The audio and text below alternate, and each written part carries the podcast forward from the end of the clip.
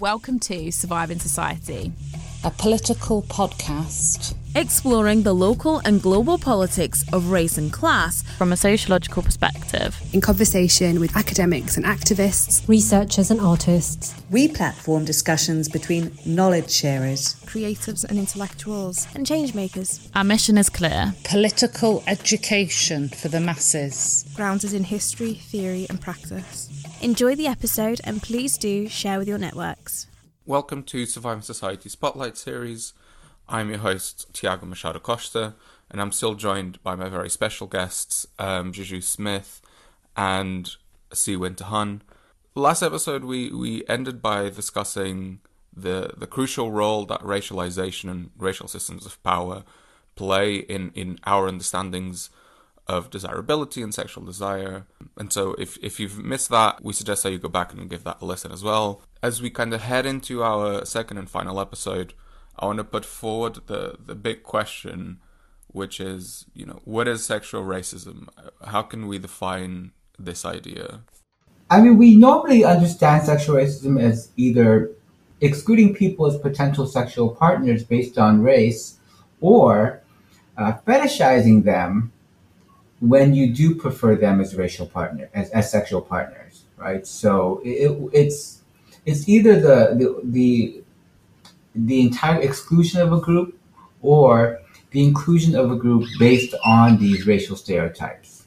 You know linking to to uh, uh, how Rizzi started the last episode of challenging the idea that racism is or challenging our ideas of what racism is that racism isn't just about the the exclusion, the the kind of the prejudice, the violence, the kind of the, the epitaphs and the, the, the slurs that people may say, but also treating or, or approaching race as a way to mark out difference between people, and this way to mark out a sexual difference between people. Um, and I think that's sort of the thing that we have to think about, right? It's um, how do you broaden this this definition of sexual racism so that it includes all of the nuance, right? Because the easy understanding is that we include them as sexual partners based on fetish, or we exclude them as sexual partners. But sexual racism really involves um, a broader thing, like constructing certain groups of people as having certain types of sexual behaviors, right? Whether and largely pathological sexual behaviors, as well as constructing people as having different varying levels of sexual worth and value, which whether you you know actively engage in these understood acts of sexual racism, like excluding partners or including them because they're fetish, um, you may not be the one doing it, but nonetheless, you are implicated in this larger narrative of constructing certain groups as being certain way, right? And maintaining this hierarchy and creating that hierarchy. Yeah, I like um, I like a lot of the work on sexual racism that um, also kind of uses I don't know if it's like a Marxist framework or a uh, capital sort of framework, but that that also you know sees the sexual uh, arena as a sexual market. I kind of love that metaphor too, and I think applying sexual racism in that sort of way is really helpful illuminating because I you know thinking about some of the work on sexual capital or erotic capital and how everybody has it. You know, as some folks say. But certain bodies are imbued with more capital than others, and then on the sexual market, like Grindr, Adam for Adam, um, Tinder, you know, where p- people are looking for partners and exchanging capital, you know, uh, doing one offs or using what they have to compensate for things they don't, I think also plays into our discussions about sexual racism and power. And I think make it more visible in some way. Because I'm thinking about, um, you know, if you are someone, again, and this, you know, from last episode, um, Dr. Han talking specifically about, you know, I think location really matters in kind of your experience. Like if you're around a bunch of black folks in Atlanta, you might not have these sorts of issues with race um, versus when you are very isolated, especially as a queer person of color, and oftentimes queer spaces that are oftentimes very white spaces, then your value kind of can get shaken up in different ways. And so if you don't, you know, if you see that, hey, I'm a chubbier person or I'm this sort of person, and I can tell in this particular queer space that this doesn't have desirability because they just want the white Adonis, the masculine white Adonis, who's young, who's HIV negative, who's all these different factors, then um, you might have folks who again, like either overcompensate in some ways or exchange their erotic capital or the attributes that make them desirable in different ways. So this is this is interesting to think about with some of the stuff you said before, Tiago, because I was thinking about the big black dick, right? And so some research out there, some of the work I've done too, and some of the work that Dr. Han has done, has definitely looked at or talked to people of color who are aware of these things, aware that there's an imbalance, aware that there's a hierarchy, and they use things like, oh, I know this stereotype about me. Mm-hmm. I have this big black dick. I'm going to use that and increase my erotic capital mm-hmm. to in, in, order to get with more folks, increase my pool of potential partners. Because otherwise, it's shrunk and it just gives all the power to white men to choose. Mm-hmm. And so I find that so fascinating too. Is a different way to think about and engage with erotic capital. That's not you know that's not just about um, discourse per se, but also about capital. And that's a tricky thing, right? Because we know that that exists where men of color play into those stereotypes. Mm-hmm. Um, and you know, and, in doing so, they maintain these stereotypes, right? They they justify right. them and they prove them. Um, and on a in the level of the groups, I think that's a little bit problematic. But what happens if we bring it down to like the individual, right? So they're they're cap they're they are personally increasing their erotic capital.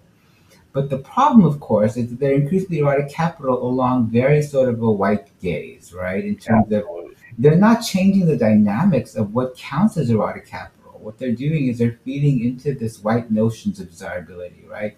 That you're only desirable if you can offer something to white men.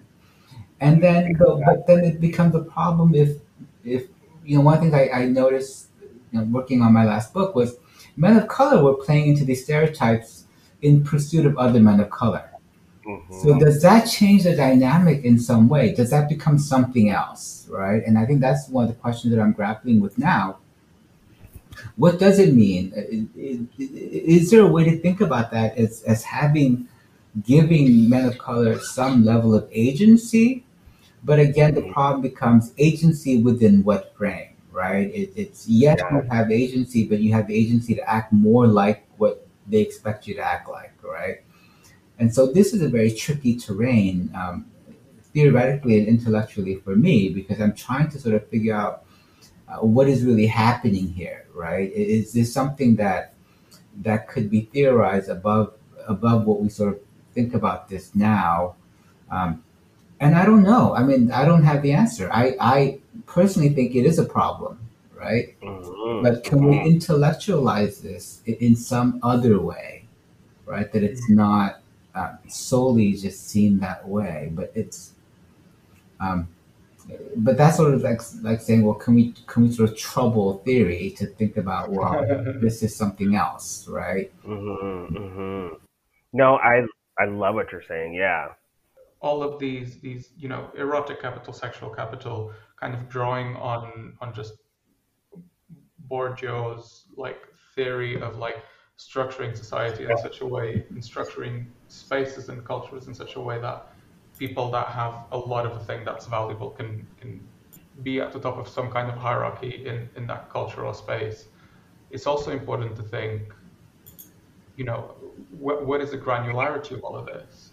Because I think uh, it's quite easy to to just go to ideas of you know in inverted commas gay community gay spaces but you know these spaces are not all the same. The the, the communities are not all the same. There are yeah. you know if when you look at a even just a, a gay village in a particular town there are there are different sexual cultures that are happening in different places you know. Yeah. Um, and so even just just thinking what are what are these different forms of erotic capital? What are these different things that people can have that will make them or, that will make them conform to ideas of desirability within certain spaces and within certain cultures? And then you know, I'm I'm a I'm interested in the geography of all of this as well in terms of when you map this out and when you look at, for example, a gay village or when you look at two towns that are nearby, how do all of these different cultures interact? You know, how does someone that, for example, lives in uh, UK Manchester rather than US Manchester, but how does someone that lives in Manchester choose which spaces they're going to go out that night? And how does maybe the, the different ideas around desirability and the different forms of erotic capital in that space, how does that influence where they go, which spaces they like, which ones they don't like, mm-hmm. which spaces they feel a kinship to, and which ones they don't? Sometimes we need to complicate our own approach to things in terms of, you know, gay spaces is mm-hmm. we all know that that's far too far too broad an idea, and so how do we think about the the the range and, and the kind of different kinds of gay spaces and how they, they kind of come up, what influences them, and how they interact with one another. I always think back to Winter, your uh, your book, uh, Geisha of a Different Kind, and it always it, it's the one that always lodges in my mind, where you're talking about a muscular Asian gay man, and um, he talks about his experiences of you know having muscles that he didn't even know existed and you went to you know a white space like a mainstream queer space he wasn't getting uh, the attention he thought he deserved and then when he went to the quote unquote rice spaces the spaces where white men are after asian men then that that dynamic was very different. I was wondering if you could talk a bit more about this that as well. Yeah, I mean, it's you know, it's it, that does raise that question that we were we were sort of hinting at earlier about how do we resist sexual racism, right? How do we confront sexual racism? And that I think is the difficult part because it's um, in the, in that in my book Geisha of Kind, you know, there are Asian men who are trying to fight against a stereotype, right? Uh, and we see these these things on on gay dating apps where black men specifically writing "I'm not a top," right?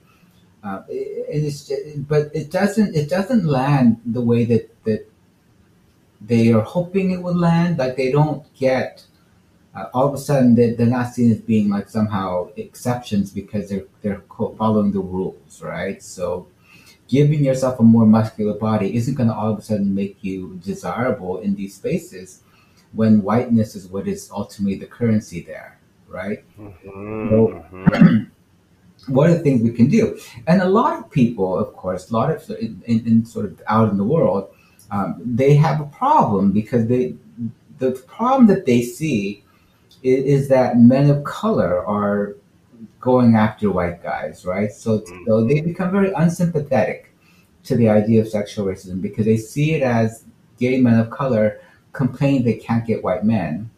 And yet, those men, by going after exclusively white guys, are reinforcing that same belief that whiteness is somehow more desirable, right? Um, and and I've met you know gay Asian guys who have who who have blatantly just told me that I just they, they just don't find Asian men attractive. And then I wonder, okay, well, if you don't find Asian men attractive, what do you see when you look in the mirror, right? Um, and so there's a level of internalized racism, right? There's a level of self hate. There's there's all of this stuff playing into this.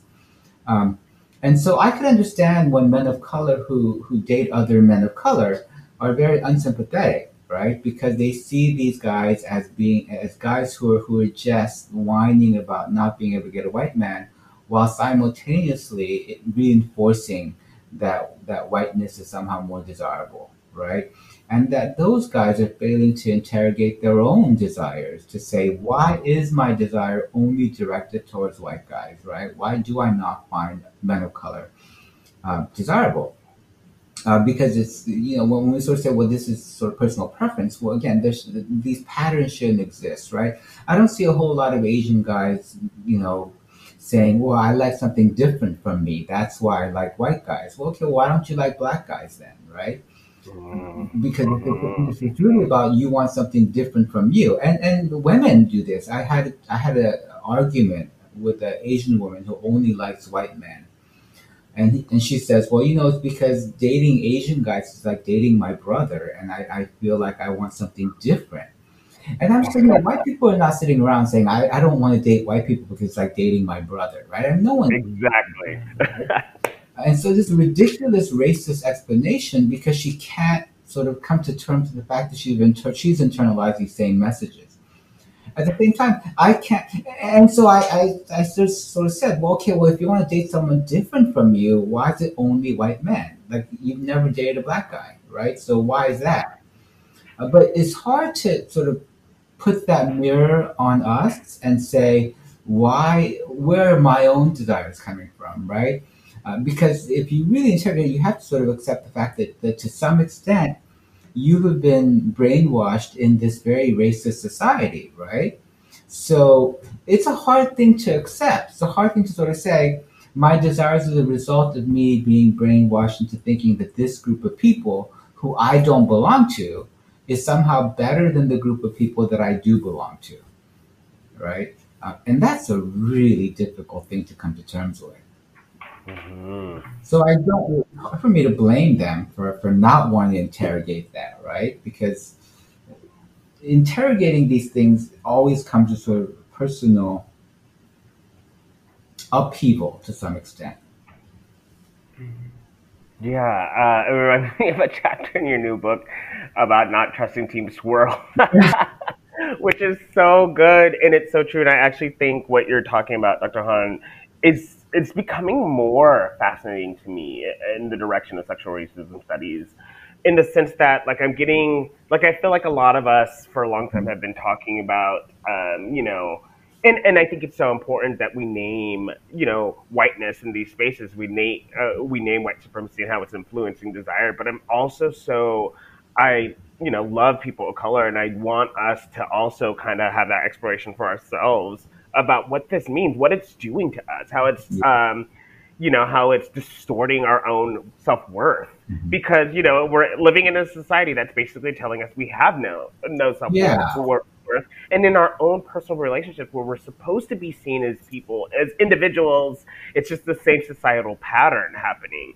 And so I, I find that so fascinating and so interesting, and and something that I think um, I'm starting to feel almost in some ways like it's super important work about you know what what what is what does it look like when I'm talking to other uh, queer men because this is a thing in the queer community too. We know from some from research that's out there that you're seeing higher levels of interracial relationships. There's a whole host of reasons for that, and so I think questioning, you know, you know why uh, some folks might not want to date people who look like themselves or or and things like that i think is really really important.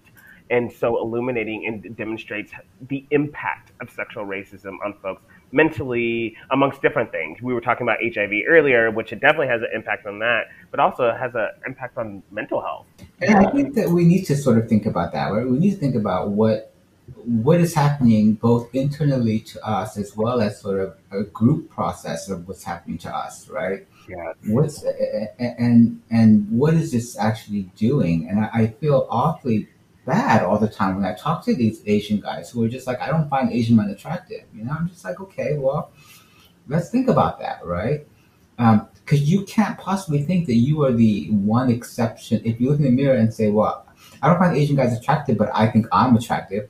Well, you can't possibly think you are like the single exception, right? You must have a level of of, of thinking that you are somehow not not of the same value and worth, right? Um, yeah. And, and one more thing I want to point out though, and this is kind of unrelated, but because earlier we were talking about sort of, you know, one of the, the things that I hear often is, well, race is just like another, anything else in the gay community, right? So sort of saying, well, there are guys who don't like people who, bigger guys, they don't like guys who are shorter, they don't like guys who are older, whatever the case might be. But all those other alleged preferences, right, are based on individual characteristics.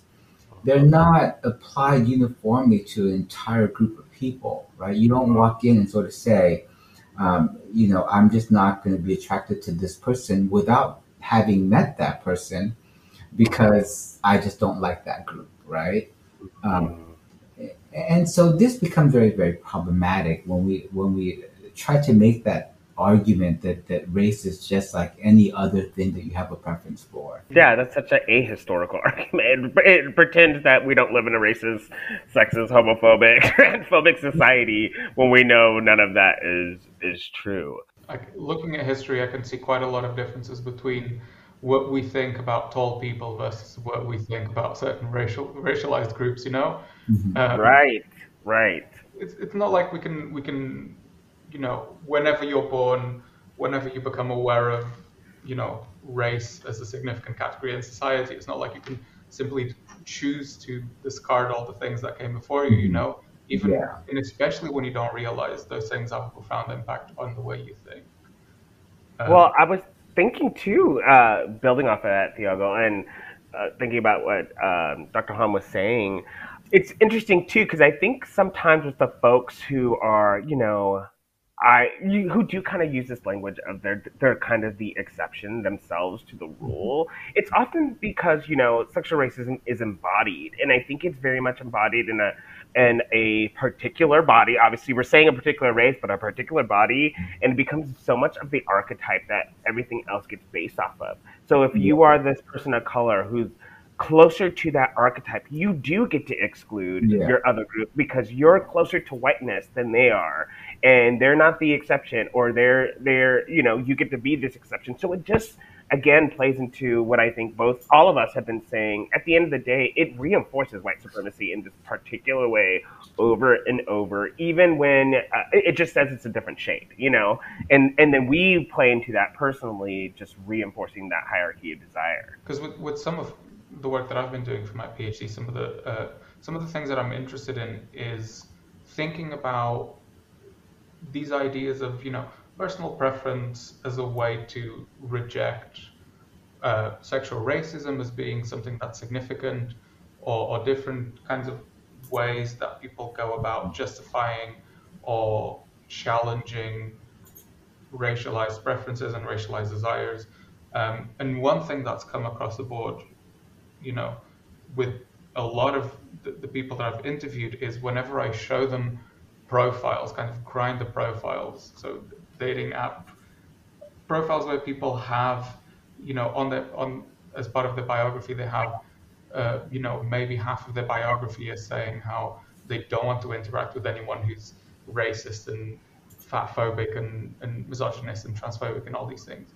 And whenever participants see those profiles, the first thing that they say is this person sounds boring or this person you know doesn't understand what Grindr is about. And so even for the people who do agree that sexual racism is bad and that we do need to be fighting uh, an anti-racist project that dismantles all of this they still say but actually the, the place where I go to get uh, to get my hookups isn't the place to be having these conversations.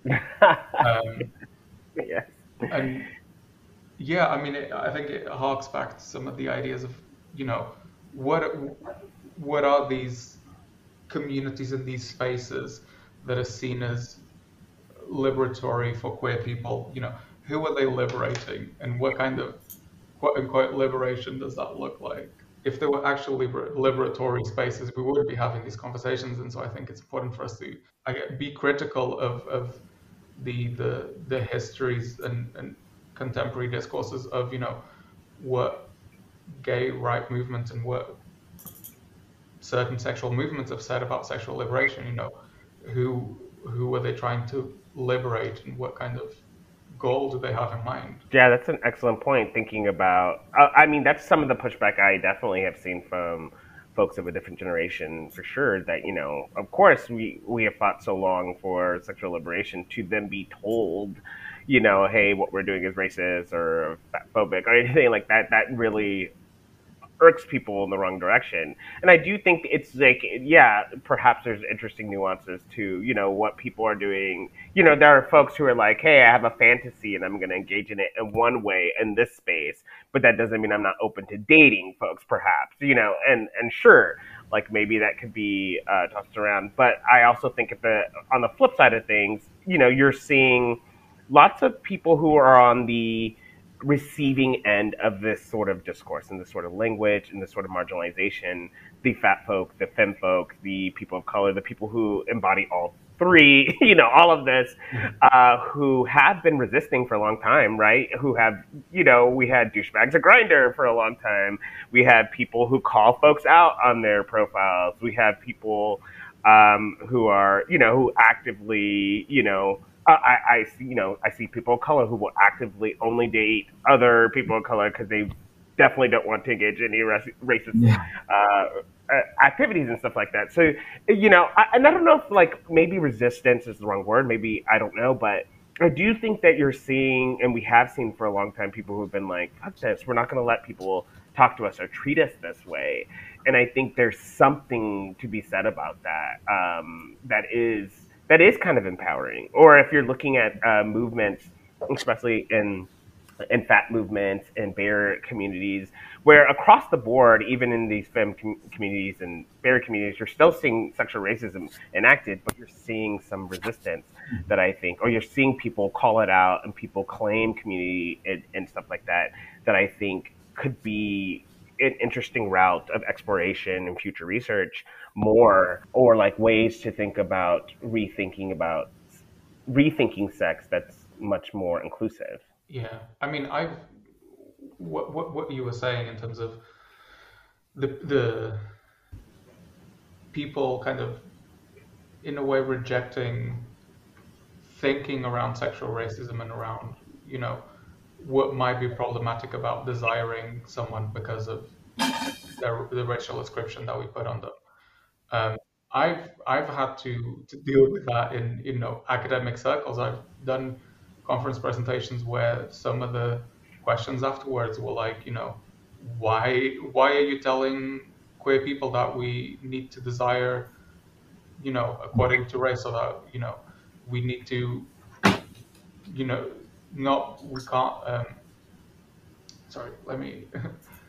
um, yeah, so I've done you know conference presentations where people have essentially in the questions just said things like, you know, queer queer love is about loving who you want, and so why are you now mm-hmm. putting restrictions on that, or um, kind of making arguments about the, the history of queer movements and about how criticizing people, even though that's not really what we're doing, but criticizing people because of their preferences is, is somehow antithetical to, to kind of queer logics of, of you know sexual freedom. Um, it's so easy for them to, to, to sort of use that that sort of queer liberation card, right? While clearly they're actively engaging in acts of racism that um, and maintain this racial hierarchy. And, but they want to sort of say, well, you know, I, I'm being true to, and these are, and these are the same men who will will criticize, you know, other queer men for for being, you know, having sexuality that goes beyond this heteronormative monogamy, right? Talking about well queer liberation allowed us to be do this. Well queer liberation allowed us to be you know straight people who just happen to be gay right? It allowed us to, to think about the world of possibilities. And the problem is that when you engage in sexual racism and when you engage in white supremacy you're feeding into it's the opposite of, of the logic and the spirit of queer liberation right? To, to think about us being going above that sort of boundaries of, of, of normality, right? Of, of, of white supremacy, of like heteronormativity, and all of these things that um, our, our, queer forefathers and foremothers uh, fought for, right? So, but it's so easy for them to. It's sort of like when when when racist white people like you know always sort of refer to, to Dr. Martin Luther King Jr.'s one single line ever, right? because, because it, it, it, fits their logic, right? Whether it's true or not is not important to them. Whether it, within the context um, they're misusing that quote doesn't matter to them, right? So it doesn't matter to these people when they say when they sort of uh, allude to queer liberation whether their understanding of queer liberation is correct or not, because it, it, they can pick and choose what they want to from it uh, to justify their own sort of behaviors and values and beliefs. And I do want to reiterate uh, something Dr. Han said earlier, or in the last episode. Again, it's not really. None of us are sitting there being like, "You should just do whoever. You should do everyone." And like we we get that lots a lot goes into decision making about who we want to partner with, who we want to have sex with, and it has so much more to do with the, uh, uh just like.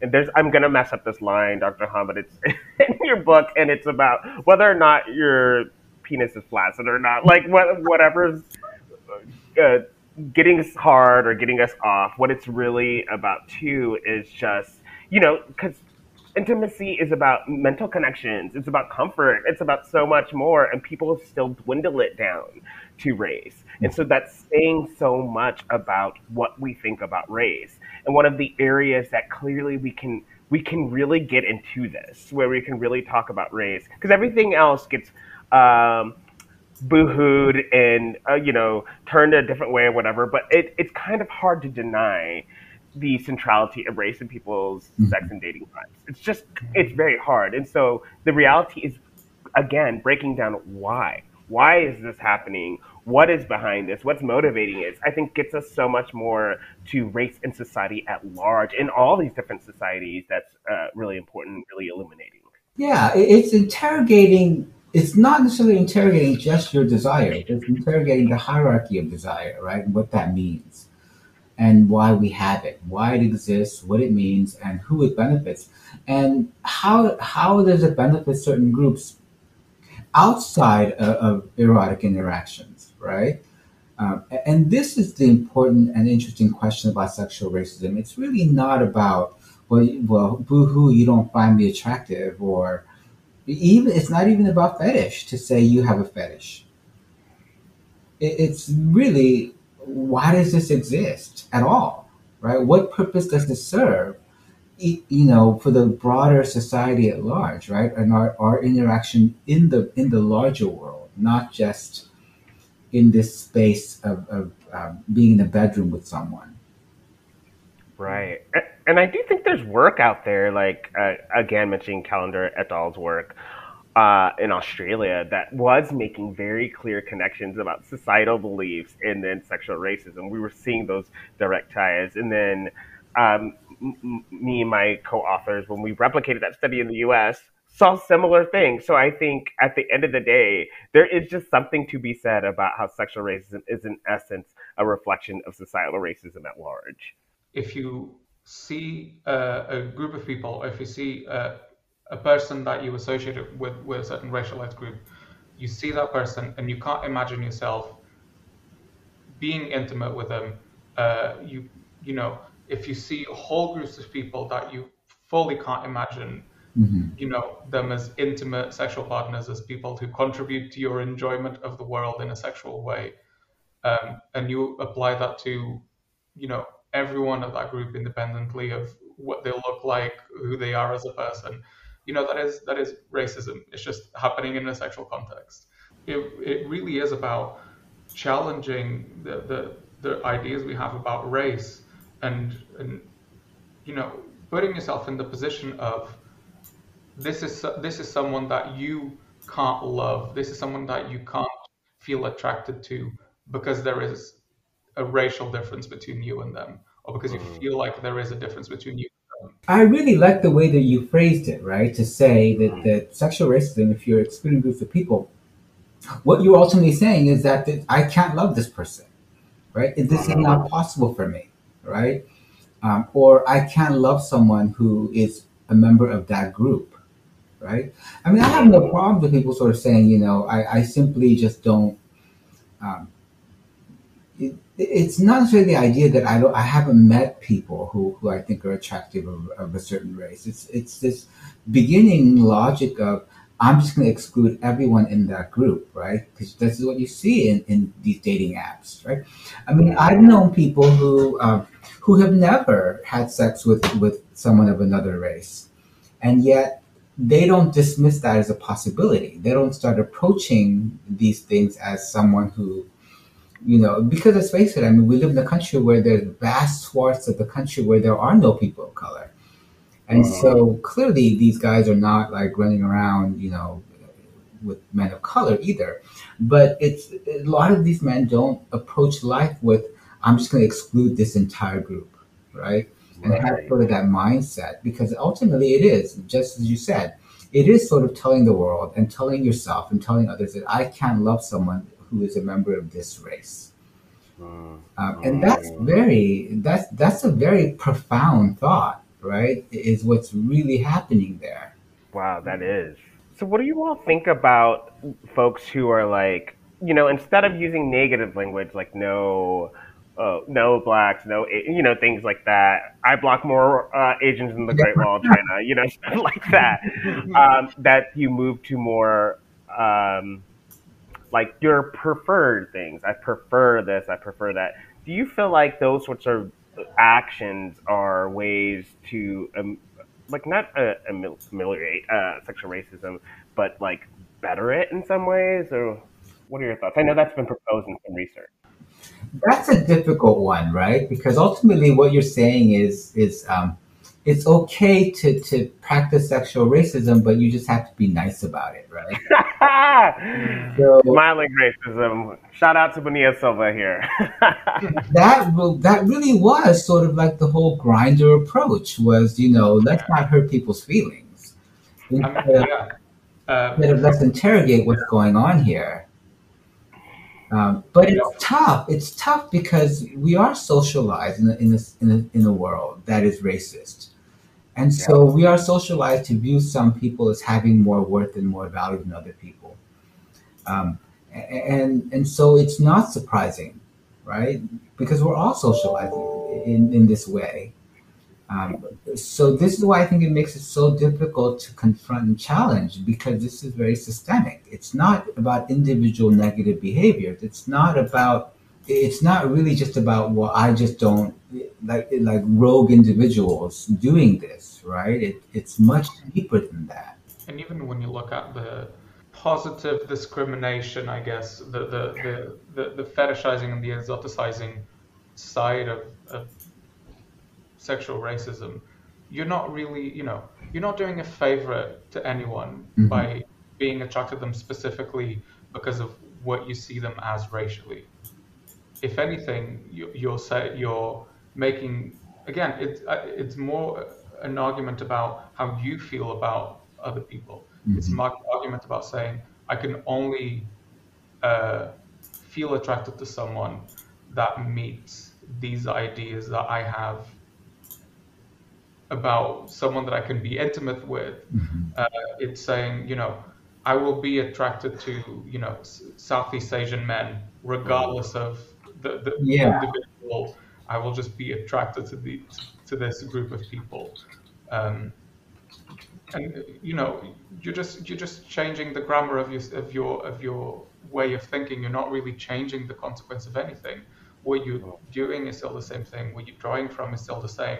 You're still grabbing a whole group of people who are diverse and you know heterogeneous among themselves and saying this whole group of people is the same as far as me getting horny is concerned. yeah, and they're interchangeable, right? And this is, I think, why this becomes such a difficult problem to try to address. Um, and there are no easy answers, right? But then again, it's not any different from any other issue of racism where there are no easy answers. right. yeah. Right, yeah. What what so Tiago, you're kind of you're you're at a different level than us in this path, and it's making me very curious about the directions we think sexual racism studies are going. Like, how, mm-hmm. what are you seeing on the ground, and what what is, what does everybody think about like the kind of future directions the field can go in? Yeah, I mean, I've I've personally been, you know, like like I said in earlier, I think what is one of the things that's been really exciting is just the, the different contexts in which people have been engaging with these ideas. Um, and so thinking about uh, sexual racism in relation to Muslim immigrants, mm-hmm. thinking about sexual racism in relation to, you know, uh, Native America, in relation to your Aboriginal uh, people in terms of different manifestations of racialization and how it's not always necessarily about phenotype. Um, because I think especially when you look into kind of some of some of the early work into sexual racism, especially in in the kind of uh, yeah sorry. So when you look into some of the early work into sexual racism, I think a lot of the times you do, you do have people just thinking about what is the relationship between phenotype and desirability, right? It's not it's not necessarily about accounting for who is seen as more desirable or less desirable, because we all, as sociologists, we all know that that you know it's impossible to to establish that uh, depending on the, the kind of spaces that you ask, depending on the on the communities that you ask, you're gonna get a very different picture. But I think taking these ideas forward and thinking, you know, how how do different histories of racism and imperialism manifest themselves in sexual ways? Um, and then for me, secondly, I think one thing that I'm that I've been quite interested in, um, both in my own work and then also kind of in the work that other people have been doing, is the I guess the geographical manifestation of all of this. How you can have, you know, in in in my own work because I interview people from all over the UK, and you sometimes have people saying, you know, the situation was really bad when I was living in this town, and then I moved to this other town, and all of a sudden my whole view about the issue changed. Or you do have people saying, you know, this poor white guy has only ever dated white men. Maybe it's because of, of where he lives. And so the way that geography becomes important to the way that people think, both about their own experiences and sense of, of who's desirable and who's not desirable, but then also how people use geography to justify and rationalize sexual racism and you know the the, the good old uh, you know contact theory of just like you know maybe you don't have any black friends because you've never met black people even though you know um, porn is out there um, the internet is available uh, television exists you can see people in many other ways other than just in front of your face. And even if you can't see them in front of your face, I don't think there is a geographical argument for saying that people that you've never met uh, or had contact with are not attractive. Yeah, I think for me, the geography of, of, of sexual racism is really interesting in terms of what what is spatial about these these racialized desires and how navigating space can almost like a prism. You shift it a tiny bit, and the picture that you get is coming from the same place but ever so slightly different. Mm. Yeah, your work uh, or the directions you're thinking about going really remind me of Andrew uh, Shield's work on mm. immigrants on Grindr. So yeah, thinking about location and space, I think is really really brilliant in in terms of where the field can go. Mm. Yeah, and you know, I think sexual racism plays out differently in different parts and different locations, right? But again, you pose that question of well, when we have these apps, what is how does that change it as well, right? Mm. Um, like one of the things I've noticed um, was being in Vermont, um, sexual racism is much less of an issue here. I don't see um, I, not to say that there aren't white guys here who are just simply not going to consider men of color, but I, I don't see that as being routine and patterned in the same way that I saw it in Philadelphia, per se, right? And even on the West Coast, right? Uh, but but that what that makes me think about is um, so I remember a long time ago uh, I, I tell this joke about like as long as you're not the the fourth person of color they saw that day, there's, no, there's nothing against you. You there's a certain level where there are quote too many people of color, and then we start to see this racism come out, right? If you're like the the, the, the one person, um, then then you're not seen as being sort of troubling the, the, the, the status quo of white supremacy in a way. So I think being in Vermont, where there are no Asian people, um, you're not seen as being uh, I, I, I've talked to so many guys and white guys in Vermont who, who of course, they make no, um, it's a different kind of a racism in the sense that they, they don't have a fetishized preference for Asian guys, but these white guys are, are sort of like, I've always wanted to have sex with an Asian guy.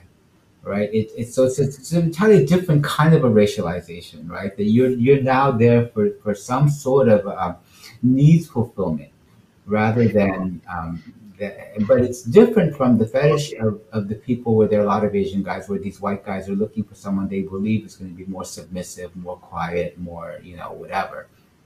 Mm-hmm. These guys really are just sort of this curiosity of, gosh, what would it be like to have sex with an Asian guy, right?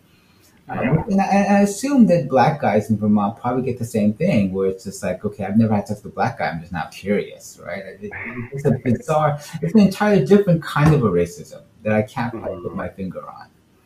And then even when you talk to people about, you know, especially I think when you talk to gay men about the, the thinking around travel and kind of like tourism, sudden you ask people and they'll just be like, yeah, so I've slept with someone from here, from here, from here, from here. Yeah. You, know, go, you know, I this is how I I started telling my story on these episodes, but like you know, I arrived to the UK and immediately I opened Grindr, uh, and part of that is I guess feeling like there is a sense of this quote unquote queer community. There is a bit of it everywhere, but also there are there are people who make a point to sleep with as, yeah. as different people as they can for the sake of having different people. Um, uh, even you know some of my participants when when you ask them, you know, I ask a very basic question of you know what spaces are relevant for you when you think of your sexuality, and people immediately start saying like, oh, you know, I travel to this place for work and I travel to this place for holiday, and then I immediately sleep with with these people, and I always sleep with someone when I go to this town, and yeah, just the the intermingling of this like novelty, like sleeping with racialized novelty and it's very interesting in the sense that they they will do that only on vacation right? So um, there was an article in the advocate that i talked about it in my Geisha of a different kind where the writer talks about having sex with this uh, chinese drag queen in beijing and he he frames it as this foreign delight right? I'm like but the guy lives in boston. You see chinese people all the time right? So why is it okay for you to do why is this a foreign delight in beijing but not in Boston, right? So, so what is it about you traveling thousands of miles away for you to have this sort of foreign experience, right? You're framing sex with an Asian man as this very foreign thing that you can get in your own backyard. Yeah. You know, since when have racialized bodies become uh, local delicacies? You know, Dr. Han, you've been doing this the longest. Yeah. Where, where do you think uh, sexual racism studies can go? You know, I think that, that we need to think um, how do we expand what's happening to the larger narrative about race? Like, where is our place there, right? Um, and discussions about race and racism, particularly. So, how do we expand it so that people are not, people don't see this as simply like a, an issue of a, a niche queer men's topic, but mm. that it's something that that contributes to this larger na- narrative about and dialogue about race. So how do we do that, right? And that's sort of always a challenge in a field that's always going to see any topic about queer people as being niche topics. It's interesting. I feel like we're slowly kind of starting to see that. I'm thinking of Apryl Williams' work mm-hmm. uh, looking at um, fat black women and their experiences with sexual racism, or Shantel Briggs uh, Buggs' work, or I'm oh Angela Jones who just did work mm-hmm. applying sexual racism to um, sex workers online, which I think is so brilliant. Like it's so it it's obviously fertile ground yeah. of different directions people can take this and you can see you see it expanding in heterosexual spaces. Which mm-hmm. Watch watch this space, y'all. The heteros are gonna take it, and all of a sudden, sexual racism is gonna be serious, and we're gonna be kicked out of this field again. But no, I feel like it's like, especially with you know online sex work. I've, I've been thinking about that a lot, and it's kind of the direction I want to go now with sexual racism. But thinking because you know you had the whole pandemic and people being online, you saw the explosion of OnlyFans. And I thought what Angela Jones was doing is so brilliant in the way, again, to think about how sexual racism, one, spreads globally, how it becomes a global phenomenon, mm-hmm. because you're seeing the same sorts of images mm-hmm. perpetuated in online spaces, mobile apps all across uh, the globe. And then two, how, you know, people of color who are sex workers in these spaces might take up space and resist, I think is really fascinating. But then how it also impacts their erotic capital, but their actual capital, like mm-hmm. their uh, money in these spaces, I think is such a fascinating way to think about labor and entrepreneurship and resistance, and power, uh, very fertile ground to go in. Mm-hmm. And I think especially that globalization of sexual racism you mentioned, you know, I, I grew up a queer little kid in a country where, you know, democracy, at the time that I was born, democracy was about, what, less than 20 years old, you know? Um, and it was a very conservative dem- country as well, uh, very religious. And so queer images didn't exist anywhere. There was no sense of being Portuguese and queer. And so I learned how to be queer from the internet. Mm-hmm. And we all know that the internet is uh, very Americanized, mm-hmm. um, especially queer media. Uh, I think both in and in the UK of kind of my references, you know, uh, you get things like, you know, uh, in the early 2000s, you would get shows like Will and Grace, or you'd get Queer as Folk, or you'd get, you know, later on, you'd start getting things like Drag Race. Um, that influences your idea of what it is to be queer. And then when you start looking into the, the messaging as well, the kind of the racialized messaging around sexuality, you do get things like, um, for example, in the, in the UK, one thing that you see a lot in queer spaces is that the the racial grammar, like the ways of talking about racialized groups, is different when you're talking in sexual terms rather than non-sexual terms. And so, what you know, in the UK, when you would say Asian, a lot of the times you would be referring to South Asian. Mm-hmm. But on Grindr, people will say no Asians, referring to almost an Americanized wording of Asian, where it, where they actually just mean East and Southeast Asian. The absorption of uh, racialized grammars that aren't necessarily specific to the culture where you you otherwise live your life. That I think is really interesting and something that uh, hopefully people will engage with in the future. Oh yeah. Jesus, Where, where can people find you? Uh, what, what are some of the stuff that you've been working on? Yeah, so uh, um, I am right now really thinking about uh, expanding Dr. Han's work and applying it to bodies. So I'm looking at I'm looking at that popular fa- uh, phrase, no fats, no femmes, uh, no blacks or Asians, and I'm really exploring it, just kind of its construction and what that says about the hierarchy of desire. And so uh, I have a contract with NYU Press, and I'm working on that book. So hopefully, in a few years, you know, a couple years, you'll get to see that. Otherwise, you can follow me on Twitter.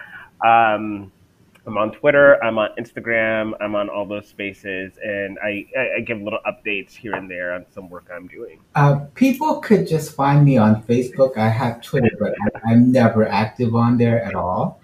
Um, and they can send me emails by looking me up in my departmental website.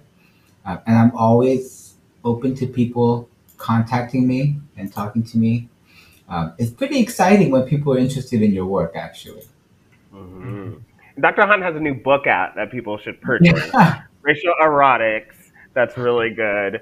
So if you're looking, all you sociolog- sociologists listening, I'm a, I'm gonna be his PR man real quick. If you're looking, that's a book you should purchase definitely for your classroom. It's going to be really great, and he, uh, he's a great scholar to have on your campus. Ah, thank you.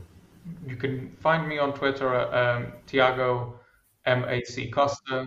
Hopefully, eventually, if I if academia lets me stick around, uh, I might be able to publish some of the things that I've been doing. But uh, thank you so much to the folks at uh, Surviving Society for uh, inviting us and letting us have this space um, and I hope these, these conversations have been useful and, and can keep going kind of locally and globally.